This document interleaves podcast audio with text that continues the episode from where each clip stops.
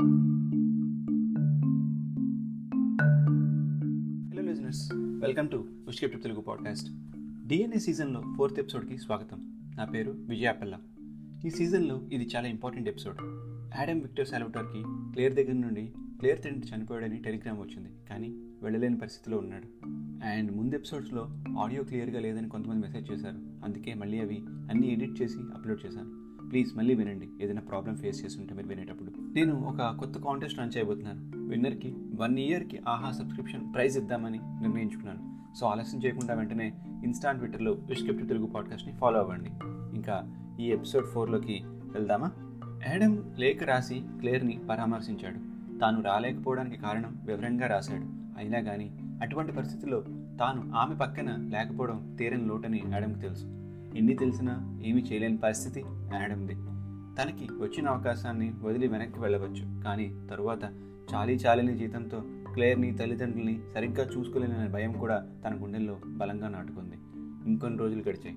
Adam క్రమక్రమంగా దగ్గర దగ్గరయ్యాడు. పని మీద ప్రేమ అతన్ని మరింత తొందరగా దగ్గర చేసింది. వారు కొన్ని ఫ్రూట్స్లో ఉండే సీడ్స్ గురించి ఎక్స్పెరిమెంట్స్ చేసి వాటి రంగు పరిమాణం రుచి వాసన జీవం అలా పళ్ళు సంబంధించిన గుణగణాలని తెలుసుకున్నారు. ముఖ్యంగా లేని పళ్ళు అంటే సీడ్స్ లేనివి పులుపు తగ్గించి అది త్వరగా ఉత్పత్తికి అందుబాటులో ఉండేలా వాటి మీద పరిశోధనలు చేశారు. యాడమ్ ఊరికి వెళ్ళి దాదాపు ఏడు నెలల పైగా అవుతోంది. నెలకోసారి ఇంటికి క్లేర్కి ఉత్తరం రాస్తున్నప్పటికీ వారిని కలిసి చాలా నెలలు అయ్యింది. ఊరికి వెళ్ళాలని ఉన్న బెల్లిని అడగడానికి భయం ఒక కారణం అయితే పని మీద ఉన్న పిచ్చి ప్రేమ కూడా ఇంకో కారణం. మేడంకి ఈ పని కాకుండా వేరే పని ఏమీ గుర్తుకు రాని రోజులవి. కొన్నిసార్లు ఏ రోజు తేదీ వారం అనే మామూలు విషయాలు కూడా మర్చిపోయి పనిచేశాడు. ఓ రోజు బెల్ జేమ్స్ని యాడమ్స్ని పిలిచి రోజ్లెండ్ ఫ్రాంక్లిన్ కేంబ్రిడ్జ్కి వచ్చారని వెళ్ళి కలిసే పనుందని చెప్పారు. ఆమె డిఎన్ఏ నిర్మాణం పద్ధతి మీద చేసిన పరిశోధన అమోఘం. అలాంటి వారితో సమయం గడపడం మనకి అవసరమని చెప్పారు బెల్. యాడమ్ మరియు జేమ్స్ ఇద్దరూ కూడా బెల్తో వెళ్ళడానికి ఆసక్తి చూపించారు. జేమ్స్కి రోజ్లెండ్ ఫ్రాంక్లిన్ గురించి పెద్దగా తెలియదు కానీ వెళ్తే భవిష్యత్తులో అవసరం అవుతుందని ఆశ. యాడమ్కి రోజులిన్ ఫ్రాంక్లిన్ గురించి బాగా తెలుసు. ఆమె ప్రచురించిన రచనలను చదివాడు. కలిస్తే బాగుంటుందని అనుకున్నాడు. యాడమ్ని తనతో రమ్మని బెల్ అడగడంతో చాలా ఆనందపడ్డాడు. జేమ్స్ కూడా అదే ఫలితం ఆశించాడు. బెల్కి యాడమ్ అంటే మక్కువని ఎవరిని అడిగినా ఒప్పుకుంటారు. యాడమ్ మరియు బెల్ రాస్లాండ్ ఫ్రాంక్లిన్ కలవడానికి వెళ్ళారు. అక్కడ మొట్టమొదటిసారి ఫ్రాంక్లిన్ని చూశాడు ఆడమ్ అతన్ని ఆనందం మాటల్లో వర్ణించలేనిది. తన జీవితం ఇక్కడితో ముగిసిపోయినా ఏమీ బాధ లేదని ఒక్క క్షణం అనుకున్నాడు. మనం ఎవరినైనా ఆరాధిస్తే వారు మనకి ఎదుటి పడితే ఆనందం అనుభవం మాటల్లో వర్ణించలేం. అలాంటి అనుభూతి యాడమ్కి కలిగింది. వారు ముగ్గురు గంటసేపు డిఎన్ఏ గురించి చర్చించారు. యాడమ్కి మరియు బెల్కి బోల్డ్ అని కొత్త విషయాలు తెలిసాయి. వారి ఎక్స్పెరిమెంట్స్ చాలా ఉపయోగపడే అంశాలు ప్రస్తావించారు. న్యూజిలాండ్ వారికి ఆల్ ది బెస్ట్ చెప్పి సెలవు తీసుకున్నారు. యాడమ్ బెల్ కలిసి బెల్ కారులో తిరుగు ప్రయాణం చేస్తుంటే దారిలో యాడమ్ చాలా సంతోషంగా ఉంది. ఇవాళ మీ వల్ల నేను రోజులను ఫ్రాంక్ని కలిశాను. నాకు ఓ రెండు రోజులు సెలవు దొరికితే ఇంటికి వెళ్ళి వస్తాను. నేను వారిని కలిసి ఏడాది పైగా అవుతుంది అని చెప్పి ముఖం కిందకి దించుకున్నాడు. అతని బుర్రలో ఊరు ఇల్లు క్లేర్ అమ్మ నాన్న ఉన్నారు బెల్లిని సెలవు అడిగి వారిని కలిసి వద్దామని అనుకుంటున్నాడు. మరో విషయం అంటూ బెల్తో మరలా సంభాషణ మొదలుపెట్టాడు. ఒకటి లేదా రెండు రోజుల్లో ఇట్టే వెళ్ళి అట్టే వచ్చేస్తాను అని అమాయకంగా అడిగాడు. అప్పుడు బెల్ సరే వెళ్ళిరా. ఇవాళ శుక్రవారం కదా. ఆదివారం రాత్రికి మరలా తిరిగి వచ్చేలా చూసుకో. సోమవారం వేరే ప్రొఫెసర్ని కలవాలి. కలిసి మన ప్రయోగాల గురించి చర్చించాలి అని చెప్పారు. యాడమ్ ఒక్కసారిగా అవాకయ్యాడు చాలా సంతోషం. నేను ఆదివారం సాయంత్రంగా తిరిగి వచ్చేస్తాను చాలా థ్యాంక్స్ అని ఆనందించాడు. ఇంతకు ముందెందుకు సెలవు అడగలేకపోయినా అని బాధపడ్డాడు. ఇక ఆలస్యం చేయకుండా అటు నుండి అటే బస్సు ఎక్కడానికి సిద్ధపడ్డాడు. బెల్లిని దారిలోనే కార్ ఆపమని చెప్పి బస్సు ఎక్కే స్టాప్కి వెళ్ళాడు. యాడమ్ విక్టర్ సెల్యూటర్ చాలా ఆనందంగా బస్సు ఎక్కి కూర్చున్నాడు. అమ్మా నాన్నల కోసం చిన్న చిన్న బహుమతులు కూడా కొన్నాడు. ఇంటికి చేరుకోవడానికి మూడు గంటలు పట్టవచ్చు. కానీ యాడమ్కి ఆ మూడు గంటలు మూడేళ్ళలా ఉన్నాయి. సమయం అసలు కదలం లేదనే పదే పదే గడియారం వైపు చూశాడు. బస్సు దిగగానే ఇంటికి చేరుకున్నాడు. అమ్మా నాన్నలను చూసి సంతోషించాడు. వారు కూడా కొడుకు రాకని ఆనందంగా ఆహ్వానించారు. ఏడాది తర్వాత కొడుకుని చూసుకుంటూ మురిసిపోయారు. అమ్మ మాట్లాడుతూ ఏంటి విక్టర్? ఇంత బాగా సన్నపడిపోయావు. సరిగ్గా తినడం లేదా? కళ్ళు కూడా బాగా నీరసంగా కనిపిస్తున్నాయి నిద్ర కూడా లేనట్టుంది అని చాలా బాధపడుతూ అడిగింది. అదేం లేదమ్మా అంత బాగానే ఉంది. ఏంటి? నాన్న మరలా పనిలో చేరారా? అవునరా. అయినా సరే వద్దు ఇంకా. మీరు ఆ పని చేయడం. నేను బ్యాంకులో డబ్బులు బాగానే వేస్తున్నాను. ఇక మీదటి నుండి మీరు మాత్రం ఓపిక లేనప్పుడల్లా పనులు ఒంట్లో బాగలేనప్పుడల్లా చక్కర్లు మానేసి విశ్రాంతి తీసుకోవాలి. సరేలేరా భోజనం చేయి. బాగా పొద్దుపోయింది అని ఇద్దరు చెప్పారు. విక్టర్ మాత్రం క్లియర్ని కలిసి వస్తా అని వెంటనే లేచి బయలుదేరాడు. తల్లిదండ్రులు ఇద్దరూ ఒకరినొకరు చూసుకున్నారు. యాడమ్ చాలా ఆతృతగా క్లియర్ని కలవడానికి వెళ్ళాడు.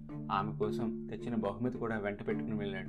ఆమె తండ్రి చనిపోయాక వారు కలుసుకోవడం ఇదే ప్రథమం. ఆమె ఇంటికి చేరుకోగా తలుపుకి తాళం వేసి ఉండడం గమనించాడు. సాధారణంగా ఈ సమయానికి ఇంటికి చేరుకుని ఉండాలని అటు ఇటు పచారులు చేస్తూ కాలం గడిపాడు. ఇంతలో ఏదో వాహనం అటుపక్క నేను రావడం గమనించి మార్గంకి ఒక పక్కకు నిలబడి చూస్తుండగా కారు వచ్చి ఆగింది.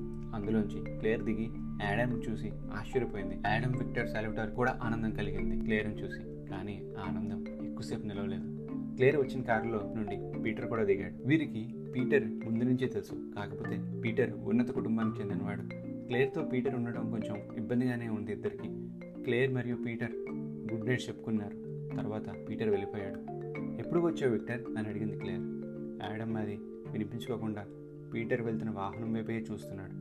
క్లేర్ దగ్గరగా వెళ్ళి యాడమ్ చేపట్టుకుని ఎంతసేపు అయింది నువ్వు వచ్చి? ఎలా ఉన్నా? అని అడిగింది. అప్పుడు యాడమ్ యాడమ్కి క్లియర్ని చూస్తున్న ఆనందం కన్నా పీటర్తో క్లియర్ ఉండడం కలవరం పెట్టింది. ఎన్ని నెలల నుండి వీరిద్దరూ తిరుగుతున్నారు. అందుకేనా నాకు ఉత్తరాలు కూడా రావడం తగ్గాయి అని నిలదీసి అడిగాడు.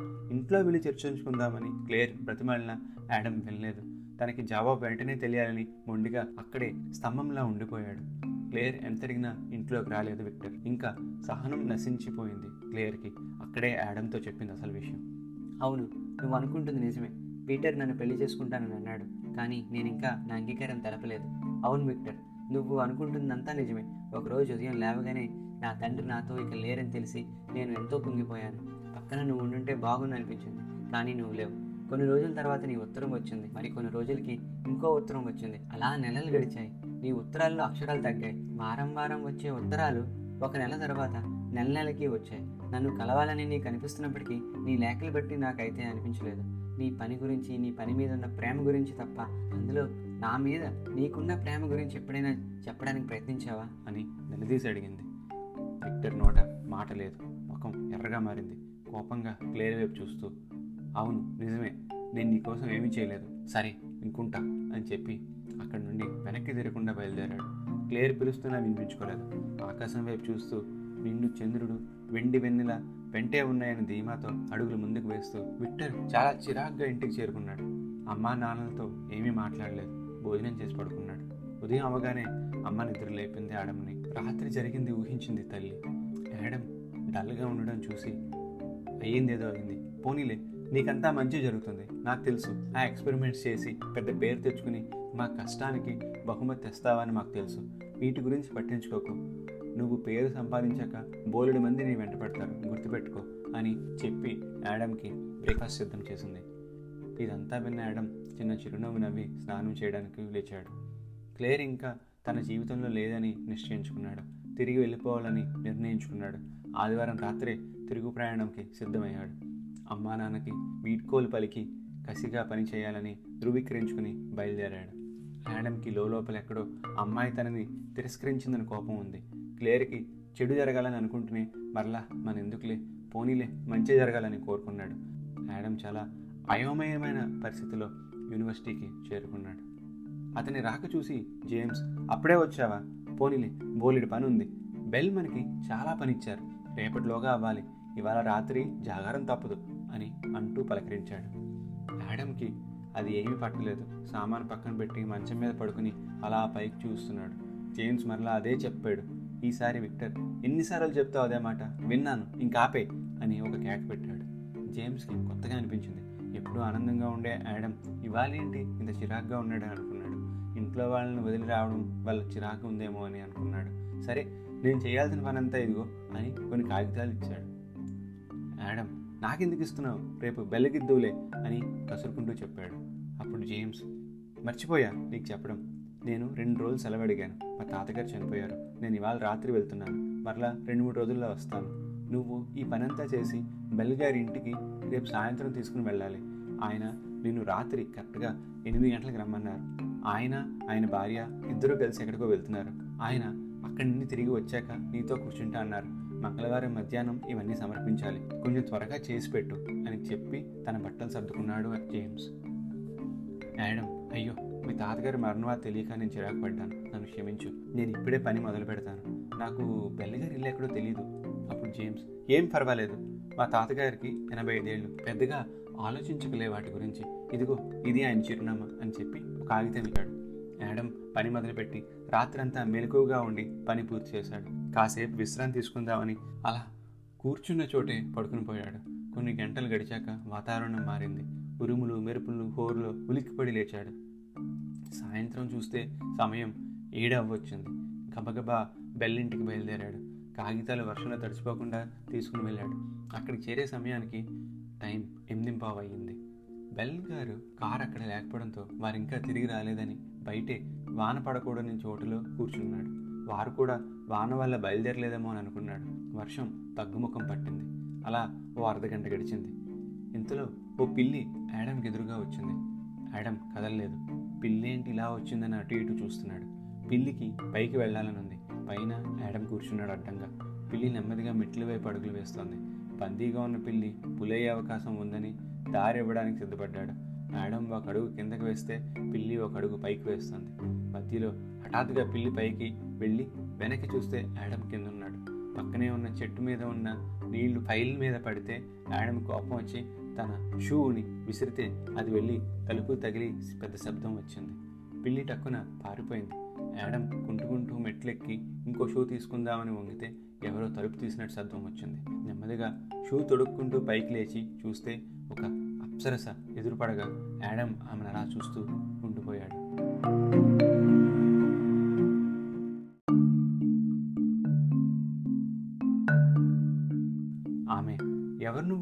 ఇక్కడేం చేస్తున్నావు? అని రెండు మూడు సార్లు అడిగిన యాడమ్ మాత్రం నోరు తెరిచి ప్రపంచ సుందరిని చూస్తున్నట్టు అలా ఉండిపోయాడు. యాడమ్ ఎలాగో స్పందించడం లేదని ఆమె తలుపు వేసేసరికి యాడమ్ మర్రా తలుపు కొట్టాడు. ఆమె తలుపు తీసి అసలు ఏం కావాలి నీకు? మాటలు రావా? మోగవాడివా? పోలీసుని పిలుస్తాను ఆగు అని తలుపు వేయబోతుంటే ఇంతలో పెద్ద మెరుపు. అది చూసి ఆమె చెవులు మూసుకుంటే యాడమ్ మెరుపు గురించి పట్టించుకోకుండా నేను బెల్లిగారి కోసం వచ్చాను. ఆయన నన్ను ఎనిమిది గంటలకు రమ్మని చెప్పారు. ఆయన కారు లేదని నేను బయటే కూర్చున్నాను. ఆయన భార్యతో బయటికి వెళ్తే ఇంట్లో ఎవరూ ఉండరని అనుకుని తలుపు కొట్టలేదు. కానీ మీరు అని అంటుండగా నేను వినలేదు. మెరుపు వేసింది. శబ్దం పెద్దగా రాలేదు కానీ నీ వాలకం చూస్తుంటే బెల్ కోసం వచ్చినట్టున్నావు. లోపలికి వస్తావా లేక ఇక్కడే ఉంటావా అని ఆమె అడిగేసరికి లోపలికి వెళ్ళాడు యాడమ్ ఇంత అందం ముందెన్నడూ చూడలేదు. కన్ను రెప్పు వేయకుండా అలా చూస్తూనే ఉండిపోయాడు. మర్చిపోయాడు. అసలు తాను ఎవరన్నది మర్చిపోయాడు. ఆమెనే చూస్తూ ఉన్నాడు. అసలు చదువెందుకు ఇంత అందం ఎదురుగా ఉంటే అన్నట్టు ముఖం పెట్టాడు. ఇటువంటి సమయంలో ఎవరైనా ఎక్కాలు అక్కాలు అడిగినా చెప్పలేనని తనలో తానే అనుకున్నాడు. ఆమె అందం కోసం యుద్ధం జరిగినా ఆశ్చర్యపోనక్కర్లేదని చాలాసార్లు అనుకున్నాడు. ఆమెతో ముచ్చటించాలని చాలా ఆరాటపడ్డాడు. ఆమె లోపల నుండి నీళ్ళు తీసుకుని వచ్చేసరికి ఆమె కోసం ఎదురు చూస్తున్నట్టు ముఖం పెట్టాడు యాడమ్ గోడల మీద ఫొటోస్ ఏమైనా కనిపిస్తాయేమో అని తెగ చూసినా అక్కడ ఏమీ లేకపోవడంతో ఆమెకి బెల్కి ఉన్న పరిచయం గురించి అడగాలని నిశ్చయించుకున్నాడు. మీరు బెల్ గారికి సిస్టరా? అని అడిగేసరికి ఆమె ముఖంలో కొంచెం కోపం కనిపించింది. లేదు ఆయన వైఫ్ సిస్టర్ని అని చెప్పింది. ఓ అవునా? మీ పేరేంటి? అని యాడమ్ అడిగాడు. నా పేరు రీనా. మరి నీ పేరేంటి? నా పేరు యాడమ్. బెల్గర్ ల్యాబ్లో నేను మెయిన్ అసిస్టెంట్ని. ఓ అవునా? సరే నేను ఒక రచయితని. అవునా? ఇంతకు ముందు ఏమి రాశారు? అని యాడమ్ అడిగాడు. రీనా అప్పుడు డబ్బులు సంపాదించడానికి మూడు ఉత్తమ మార్గాలు అని ఒక పుస్తకం రాశాను. దానివల్ల మీకు బాగానే వచ్చిందా డబ్బు? అని చాలా చిలిపిగా అడిగాడు యాడమ్ అబ్బో చూస్తే అమాయకుల్లా ఉన్నావు కానీ చమత్కారం బాగానే ఉంది నీలో రీనా యాడమ్ని అంది. మరలా బెల్గారితో ఏమైనా చెప్పవచ్చు ఈమె? ఎంతైనా అమ్మాయే కదా అని క్లేర్ని గుర్తు చేసుకున్నాడు. కొంచెం జాగ్రత్తగా నడుచుకోవాలనుకుని పెద్ద బల్ల మీద కూర్చుని ఏదో పని చేసుకోబోయాడు. ఇంతలో రీనా పక్కకు వచ్చి ఆకలిగా ఉంటే చెప్పు వడ్డిస్తా. దాహంగా ఉంటే అడుగు తీరుస్తా అని చెప్పి లోపలికి వెళ్ళడానికి తిరిగేసరికి పెద్ద మెరుపు రావడంతో యాడమ్ చేయిని పట్టుకుంది అని చెప్పి లోపలికి వెళ్ళడానికి తిరిగేసరికి పెద్ద మెరుపు రావడంతో ఆమె యాడమ్ చేయిని గట్టిగా పట్టుకుంది. మెరుపు తర్వాత పిడుగు యాడమ్ గుండెల్లో పడింది. అతని రోమాలు నెక్కబుడుచుకున్నాయి. యాడమ్ కూడా ఆమె చేతిని పట్టుకున్నాడు. ఇద్దరు ఒకరి కళ్ళల్లో ఒకరు చూస్తూ ఉండిపోయారు. మూడు నాలుగు గంటల సేపు ఇద్దరు కబులు చెప్పుకున్నారు. చంద్రుడు వెళ్ళి సూర్యుడిని పంపాడు. బెల్ ఇంటికి వచ్చేసరికి యాడమ్ అక్కడే బల్ల మీద పడుకుని పోయాడు. యాడమ్ని నిద్రలేపి రాత్రి పడిన వర్షం వల్ల ఇంటికి రాలేకపోయానని చెప్పారు.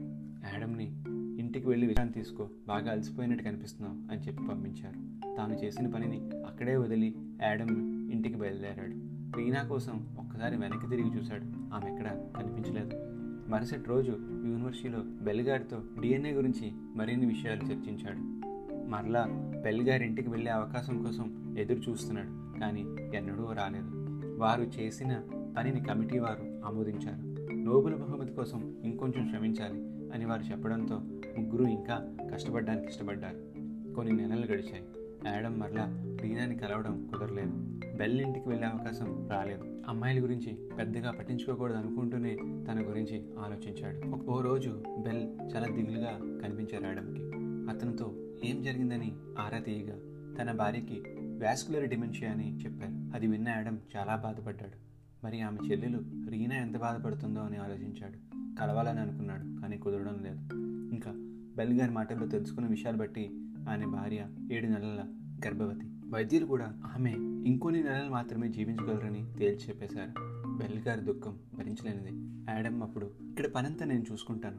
మీరు ఆమెతో సమయం గడపండి. ఏమైనా అవసరం వస్తే నేను మీ ఇంటికి వచ్చి అడుగుతాను. మీరు పని గురించి పెద్దగా ఆలోచించకండి అని చెప్పిన బెల్ మాత్రం నువ్వు ఇంటికి రావద్దు. ఆమె కొత్త వారిని చూడడానికి ఇష్టపడడం లేదు. జాలిగా చూడవద్దని చెప్తోంది. నేను వారానికి ఓ రోజు ఇక్కడికి వస్తాను. మిగిలిన రోజులు నువ్వు చూసుకో. అని చెప్పి అక్కడి నుండి కంటతడి పెట్టుకుంటూ బయటికి వెళ్ళిపోయాడు బెల్. మరికొన్ని నెలలు గడిచాయి. యాడమ్ పనంతా తన భుజాల మీద వేసుకున్నాడు. జేమ్స్ సహాయం చేస్తున్నప్పటికీ యాడమ్ చాలా కష్టపడాల్సిందే. బెల్ చాలా రోజుల తర్వాత మరలా రావడం చూసి ఇద్దరూ ఆనందించారు. బెల్ తల్లి బిడ్డ బాగానే ఉన్నారని చెప్పలేను. ఉన్నారు ప్రస్తుతానికి. అని చాలా ప్రతికూలంగా మాట్లాడుతున్నాడు. యాడమ్కి ఏం చెప్పాలో అర్థం కాలేదు. కాసేపు కూర్చుని ఆయన వెళ్ళిపోయారు. ఏమైనా సహాయం కావాలంటే మేము ఉన్నామని యాడమ్ జేమ్స్ హామీ ఇచ్చారు. యాడమ్కి ఓ రోజు ఉదయాన్నే బెల్ ఇంటికి రమ్మని కబురు వచ్చింది. వార్త అందుకనే బయలుదేరాడు. వెళ్ళేసరికి అక్కడ కొద్దిగా జనం ఉన్నారు. బెల్ యాడమ్ని పక్కకు పిలిచి మనం ఇవాళే కదా ఇన్నేళ్ళు పడ్డ శ్రమ కష్టాన్ని ప్రపంచానికి పరిచయం చేయాలనుకున్నాం. నీకు ఇదే మొదటిసారేమో కదా. అది ఏమైనా తప్పుగా చేస్తే మొదటికే మోసం వస్తుంది. అందుకే నువ్వు ఇంట్లో పనులు చూడు. నేను ల్యాబ్కి వెళ్ళి అన్నీ తయారు చేసి పంపిస్తాను. నా భార్య తెల్లవారుజామున చనిపోయింది. అది విన్న యాడమ్ తీవ్రంగా నిరాశ చెందాడు. అప్పుడు బెల్ నేను ఈ రోజు కోసం ఎన్నో నెలల నుండి నన్ను నేను తయారు చేసుకున్నాను. కొంచెం కష్టంగా ఉంది కానీ ఏమీ చేయలేము కదా. నడుస్తున్న పాదాలు మనకు ఎన్నో పాఠాలు నేర్పుతాయి. ముందు కాలికి గర్వం లేదు. వెనక కాలికి అసూయ లేదు. తానం మారడానికి క్షణం అని వాటికి ముందే తెలుసు. మనం కూడా అలాగే ప్రవర్తించాల్సిన పరిస్థితి వచ్చింది. నువ్వు ఆమెకి క్షేమంగా వీడుకోలు పలికి తిరిగిరా. నేను ల్యాబ్లో ఉంటాను. అని చెప్పి బెల్ బయలుదేరాడు.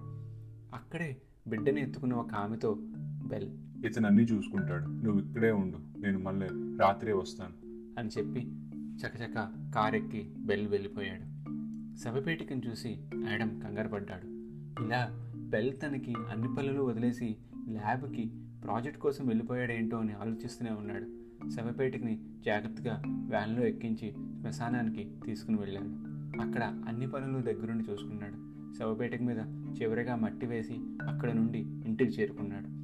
బెల్ ప్రాజెక్ట్ ఫైల్ సిద్ధం చేసి ఉన్నతాధికారులకు పంపి తన కుర్చీలో కూర్చుని పైప్ తాగుతూ అతనికి కుడివైపు ఉన్న చర్చను చూస్తూ ఎందుకు నాకు ఇన్ని పరీక్షలు పెడుతున్నావు? ఏం తప్పు చేశాను? అని బాధపడుతుండగా యాడమ్ లోపలికి రావడం గమనించి వచ్చావా యాడమ్? రా. అక్కడ అన్ని కార్యక్రమాలు అన్నీ అనుకున్నట్టు జరిగాయా? నువ్వు లేకపోతే చాలా ఇబ్బంది పడేవాడినేమో నేను చేసిన ప్రయోగాన్ని కూడా మంచి గుర్తింపు వస్తుంది. అతి త్వరలోనే మన పేరు అందరికీ తెలుస్తుంది. అని బెల్ గర్వంగా గ్లాస్ పైకెత్తుతూ అరిచి చెప్తూ ఉంటే భార్య చనిపోయిన బాధని అనుకున్న తరువాత అతనిలో గర్వం స్వార్థం మాత్రమే కనిపిస్తోంది యాడమ్కి అక్కడే బల్ల మీద ఉన్న ప్రాజెక్ట్ కాపీని చూసి యాడమ్కి కోపం వచ్చి మీకు ఇంత సహాయం చేసినా నాకు మాత్రం అన్యాయం చేశారు అని బాధతో అరిచాడు. అప్పుడు బెల్ వెకిలిగా ముఖం పెట్టి యాడమ్ చూసి వ్యంగ్యంగా నవ్వుతూ ఉంటే యాడమ్కి ఇంకా కోపం వచ్చి వైన్ సీసాని తలుపుకి విసిరి కొట్టేసరికి తలుపు దగ్గర గాజు పెంకులు చేరుకున్నాయి. అన్యాయం గురించి నువ్వు మాట్లాడుతున్నావా యాడమ్ విక్టర్ సాల్వటార్? నువ్వు అన్యాయం గురించి మాట్లాడుతూ ఉంటే హిట్లర్ ప్రపంచ శాంతి కోసం యుద్ధం చేసినట్టు కదా? నీకు అర్హత లేదు. ఇక్కడ ఉండే అర్హత నీకు అస్సలు లేదు. అని బెల్ బాధతో కూడిన కోపంతో చెప్పగానే యాడమ్ అతని కాళ్ళ మీద పడి నేను ఏదైనా తప్పు చేస్తుంటే క్షమించండి కానీ ఇంత పెద్ద శిక్ష వేయకండి.